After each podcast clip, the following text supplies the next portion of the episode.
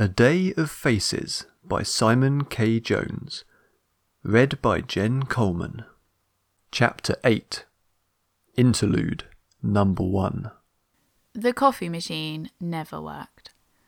That was the one constant of working at Applied Dynamics, and Winton Simons needed a coffee.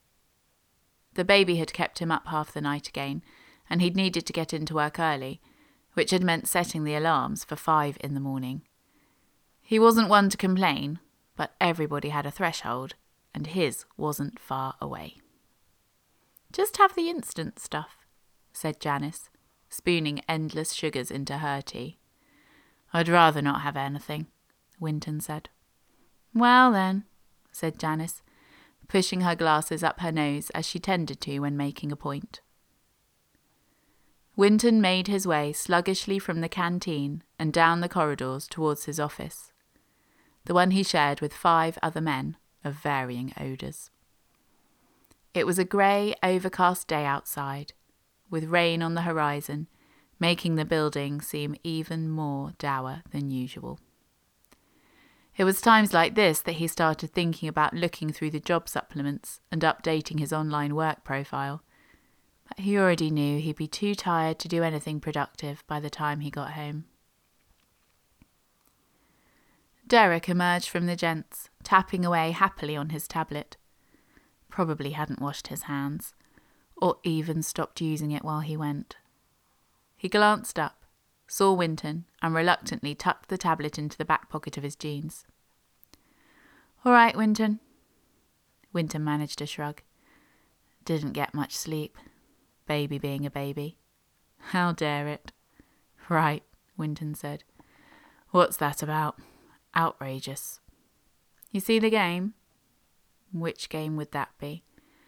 Winton didn't like sports, but Derek had never quite believed him. The only one that matters, of course. Chess. What? Derek sighed. Have you never heard of water cooler chat? How am I supposed to banter with you if you don't watch anything? I'm a terrible person. I know, Derek said. It's really very inconvenient of you. Did a ball get kicked around? Yes. Some points were scored. Goals? Yes. The usual then. Derek threw up his arms in exasperation. All right then, he said. What did you get up to at the weekend? I had a Category 5 nappy change, got caught in the rain pushing a pram without a cover, and changed my clothes more times than a catwalk model. Because of the vomit. And we. Category 5. Yeah, I rank them depending on severity. It can only be a Category 5 if blood is drawn. Derek looked aghast. What the hell were you doing to the poor nipper? Not him, Winton said. Me. He hit me in the mouth with his toy guitar. Oh, Derek pondered that one. That's all right then. He reached the door first, swinging it open and holding it. Winton grimaced and entered the dark chamber, walls covered with monitors and digital maps and readouts. The others were already at their desks, and each muttered distracted hellos. Where are we at today with patient zero, then, chaps? Derek asked. Winton slid his chair under the desk and leaned back as his computer booted up. It seemed to take longer every day at the moment. His desk had a photo of Sarah holding Zane. They both looked very cute, even if it was a year out of date. One of the geo operators, a guy called Steve, put a location up on the big projector screen. That's the downtown area of Perlin, which is the last place we saw him. Did you see the game? No, I didn't see the game, Winton said. This guy travelled all over that damn planet. Why'd he go back to his hometown? Homesick? Derek snorted. He grew up in an orphanage. Winton clenched his fists under the desk.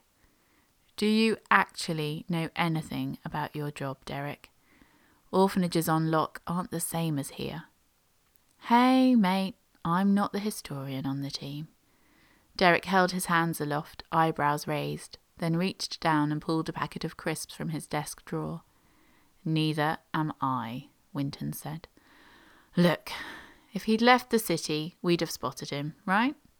We're watching all the transport routes, so he's still there, and probably for a reason. I reckon he's just hiding out, Steve said. Can't go anywhere even if he wanted to. Sure, but that doesn't explain why he went back in the first place. Winton looked over the map, spinning it around with his pointer. There are a lot less high profile places to hang out than the capital of the planet's upcoming superpower. That's it, said another voice from the back of the room. It was Holt, leaning against the wall as he did when thinking over a case. It's the seat of government. He's planning something big. Winton frowned and turned his mouth up in surprise. Really? That doesn't fit his MO. I think he's had enough of running, and he's had the power long enough that he's probably gaining some control and direction over it. God, I hate glitches, Derek said, stuffing his face with snacks. The interminable crunching was the main reason Winton always wore headphones at work. Sometimes he didn't even listen to anything, he just used them to cancel out the noise. Holt took a step closer to the screens, which illuminated his scarred face. How bad can it get, Winton? Depends. Winton pushed his chair back and put his feet up on the desk. I get the feeling he doesn't yet know the full potential of the Gina shift ability. And if he does figure that out, then we're in a lot of trouble. Thanks for listening. Follow us on SoundCloud or subscribe using iTunes or your favourite podcast app to make sure you don't miss the next chapter. You can find me on Twitter at Tarnimus or at simonkjones.com. You can help support the creation of stories like this on Patreon at patreon.com forward slash Simon K. Jones.